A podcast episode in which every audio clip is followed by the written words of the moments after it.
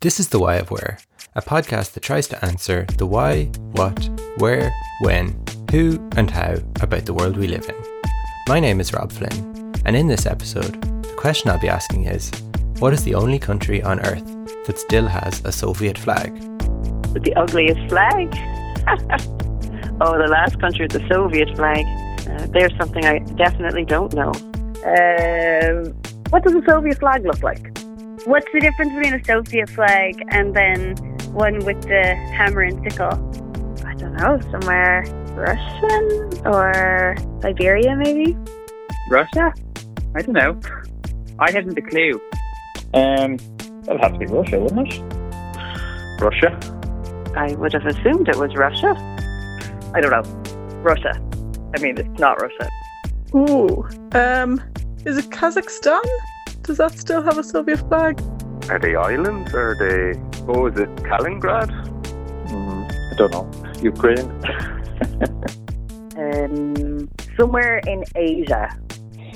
I'm going to go with China. I don't know. It's not Vietnam. I know they're still communist, but they don't have a hammer and sickle, do they? Is it one of the stands, like Turkmenistan or Kyrgyzstan or um, Turkmenistan or one of those? Oh, it's probably the one from. Um, oh my god, what's it called? It's probably the one from the Princess Diaries, isn't it? That that country. Govia. Oh, Genovia.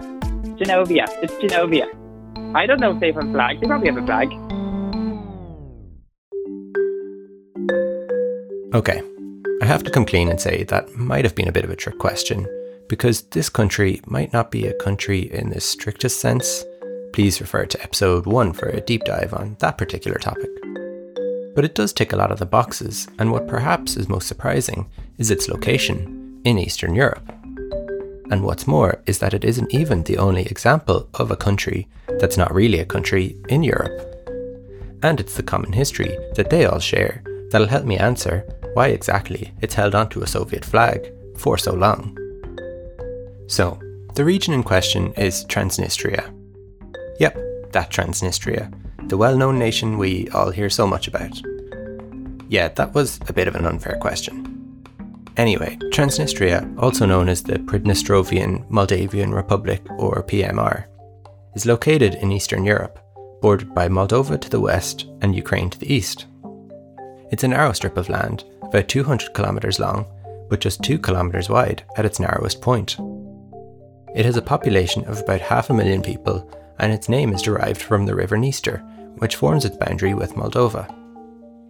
It has many of the characteristics of a normal country, including its own government, military, police force, currency, including the first ever plastic coins to be legal tender, as well as a constitution, national anthem, and flag. And given that the question of this episode focuses on that flag, let's take a brief diversion to discuss it.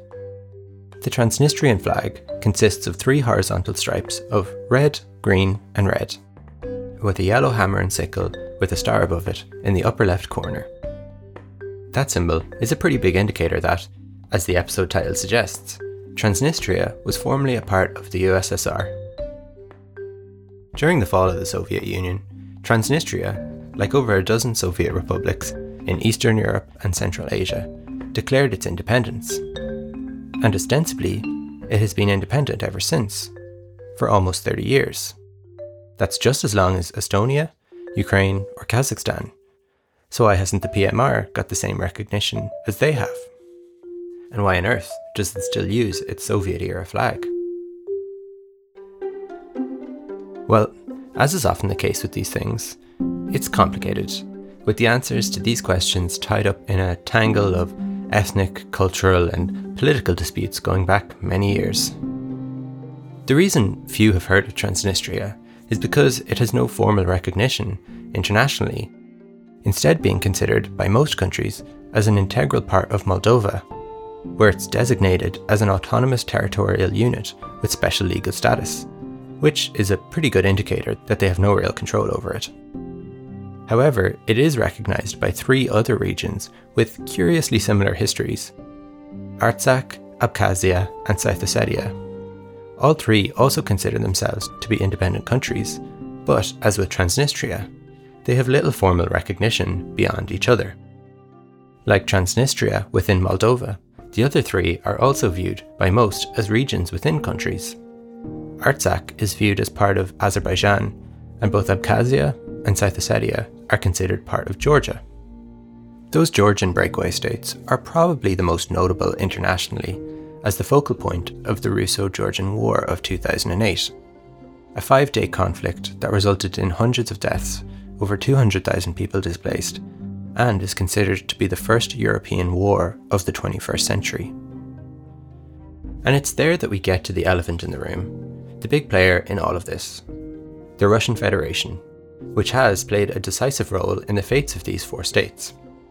Although Moscow nominally hasn't had any control over any of them since the end of the Soviet Union, and in the case of Transnistria, doesn't officially recognize its independence, it has supported them politically, economically, and militarily ever since. So, although the PMR and those other breakaway states have declared their independence, in many ways they never truly broke from the Soviet bloc. And this is borne out by studies done in those regions, which show that, in all of them, a significant majority believed the breakup of the Soviet Union was a bad thing, with around 70% of Transnistrians believing so. And to bring this back to the subject of its flag, if you wanted any further clarification of where Transnistria's allegiances lie, in 2017 they adopted a second official flag to go along with their Soviet one. The new one is three horizontal stripes of white, blue, and red, which just so happens to be the same as the Russian flag, but I'm sure it's just a coincidence. So, what makes Transnistria different from the rest of Moldova? Why were the people on one side of the river Dniester content to break from the Soviet state, but those on the other side, not so much? Well, because historically, these two regions have charted quite different paths, and for most of that time, they weren't a unified political entity. The region of Bessarabia, which broadly aligns with present day Moldova excluding Transnistria, has strong historical ties with its neighbour Romania. Culturally and ethnically, they share very similar roots, and the Moldovan language is literally just Romanian, save for a few colloquialisms. Transnistria was less strongly associated with Romania and had a more mixed ethnic makeup, and often ended up aligned with Russia and Ukraine instead. Now, that's a big generalization, and certainly the two share many commonalities. But basically, all you need to know is that they've both changed hands many times over the years, and that it's only really since the Second World War, when the USSR claimed both regions from Romania, that they were unified politically within the Moldavian SSR. And it was during this period, particularly under the Stalin regime, that millions of people were forcibly relocated within the Soviet Union in an effort to minimize dissent and the influence of so called anti Soviet ethnic or social minorities. Around half a million Moldovans were deported from the Moldavian SSR under Stalin and around 300,000 ethnic Russians settled there, primarily in Transnistria. This has meant that, even today in the PMR, the proportion of ethnic Russians and Moldovans is roughly equal at about a third each, with another quarter of Ukrainian ancestry. So, as the Soviet Union collapsed, suddenly national borders were rapidly re established, but the demographics of those new nations were now very different to what they had been before and suddenly, many people found themselves as ethnic minorities within countries that they had no ancestral ties to. It's perhaps unsurprising that when a country the size of the United States, European Union, and Australia combined was split up pretty hastily into more than a dozen newly independent countries, there were a few problems, and numerous regional wars broke out, including the Transnistria War. The Transnistria War was preceded in 1990 by the first free elections in the Moldavian SSR. They saw the election of a pro Romanian ethnic nationalist party that instigated policies that discriminated against Russians and other ethnic minorities, with many believing their aspiration was the eventual reunification of Moldova and Romania. Tensions quickly rose in Transnistria with its greater proportion of ethnically Russian citizens. So, in 1991, when Moldova officially declared its independence, Transnistria did the same soon afterwards. Within months, war broke out over this dispute, with Moldovan forces on one side and Transnistrian troops, backed by the Russian military, on the other. Due to their Russian support, the PMR was able to repel the newly formed Moldovan military, and after four months and around a thousand deaths, a ceasefire was declared in July 1992. However, a formal peace treaty was never signed, so the region has been in a state of frozen conflict ever since. And that more or less brings us up to today. If you walk around the streets of Tiraspol, the PMR's capital, you'll still see the Red Star adorning public buildings and factories. You'll see a statue of Lenin in front of their parliament, which also is known as the Supreme Soviet, and streets named after famous Russians, such as Chekhov, Tolstoy, and Yuri Gagarin. You'll pay for your groceries in rubles, although Transnistrian ones, and all the signs there will be in Russian. Many people who have visited the region have described it as if they've travelled back in time, as if the Soviet Union had never fallen. And it's not just the iconography of the era that remains. There are around 1,200 Russian soldiers still permanently stationed in the territory, maintaining their presence ever since the ceasefire. These ostensible peacekeepers are there to, according to the PMR's news agency, quote, strengthen stability and security in the region. Unsurprisingly, they're also one of the main bones of contention between Moldova and Transnistria today.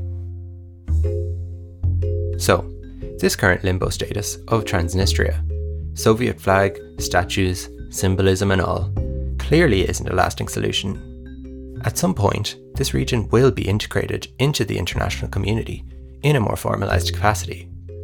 But what form will that take? Well, there have been various attempts to resolve the issue over the years, and some have come reasonably close. But currently, they seem to be at an impasse, with worsened relations between Russia and the West over the past decade having only further obstructed any chance at high level diplomacy on this issue.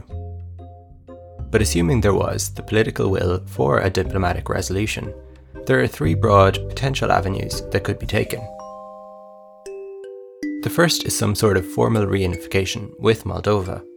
This may be in a unified state, likely with special status and devolved powers for Transnistria, or some sort of two state federation.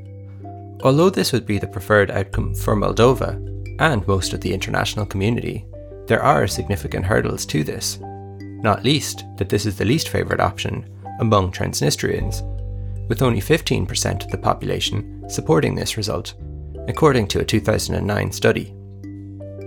However, despite the political differences between those on either side of the River Dniester, one aspect in favour of this option is that they do have a surprisingly pragmatic economic relationship, including relatively free movement and substantial cross border trade. This is crucial as the need for greater prosperity in both regions is acute. Moldova is the poorest country in Europe, 124th globally in GDP per capita, below India, Libya, or Vietnam, and Transnistria is likely at a similar level. And although Transnistria's political complexities are plain to see, the situation in Moldova is far from straightforward either. Due to the current intransigence between Western Europe and Russia, many countries in Eastern Europe have been left with the unenviable zero sum choice between their alliances East and West. Moldova continues to wrestle with this, and although it has trended towards closer integration with Europe, Russia still holds significant cultural and economic influence.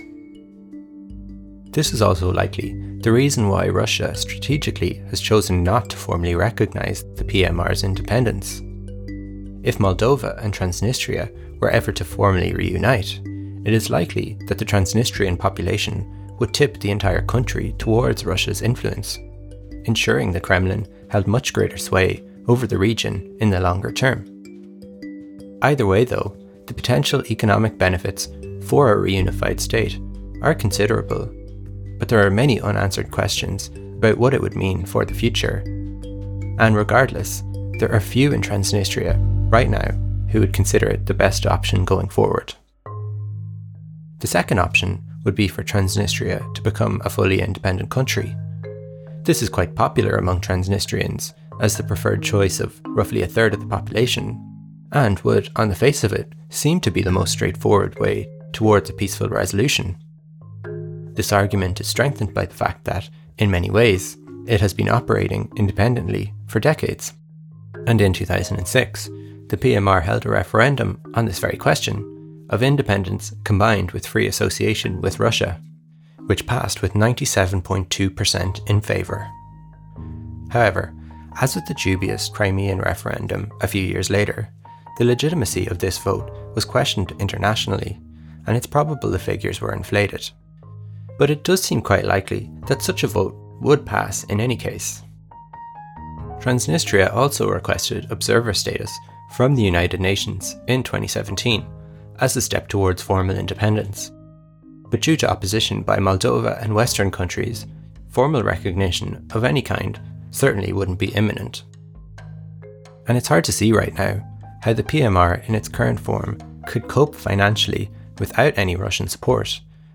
So Western nations would be concerned that, by officially gaining independence, it would inevitably become a vassal state to Russia anyway.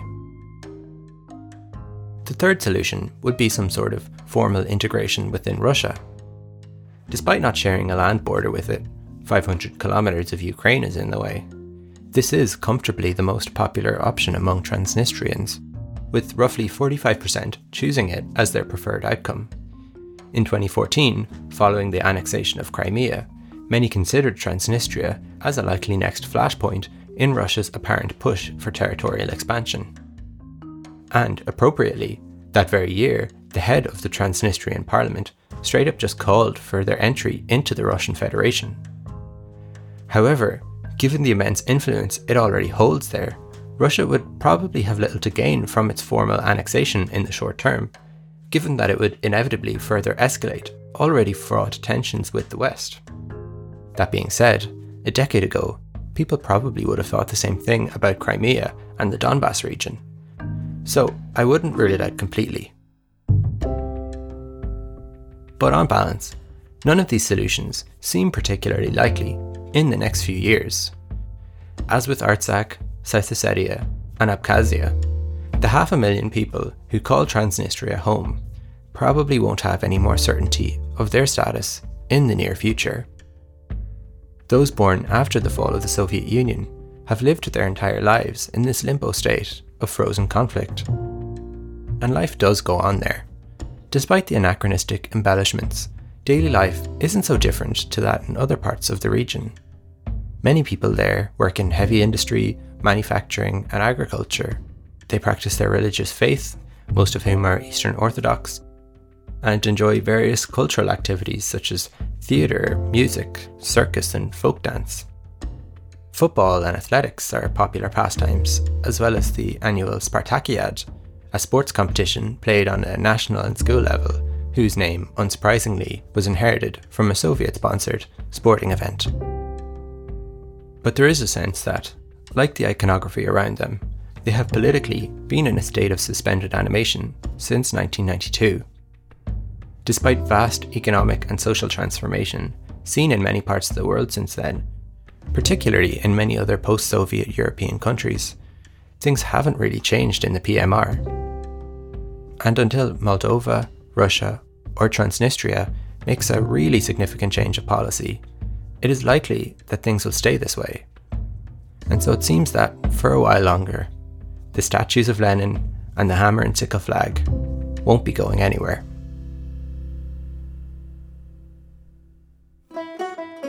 Thanks for listening to The Why of Where. This is the final episode in a three part mini series. Thanks very much to everyone who's listened so far. I've been really pleased with the response. And please do stay subscribed, as I'm planning to produce more episodes later in the year. And if you want to get in touch with feedback or corrections for the show, or suggestions for future episodes, feel free to email at the podcast at gmail.com or find me on Twitter or Instagram at the Where. And if you feel like leaving a review on Apple Podcasts or another podcast app, that would also be greatly appreciated. This episode was written and produced by me, Rob Flynn. Music is by Sounds Like an Earful and Blue Dot Sessions, and thanks to Chris Flynn for the podcast artwork. And a special thanks to all my contributors. Megan. Three. Edward. Kina. Neve. Mary. Kieran. Jill. Neelis. Finbar. Thanks again for listening.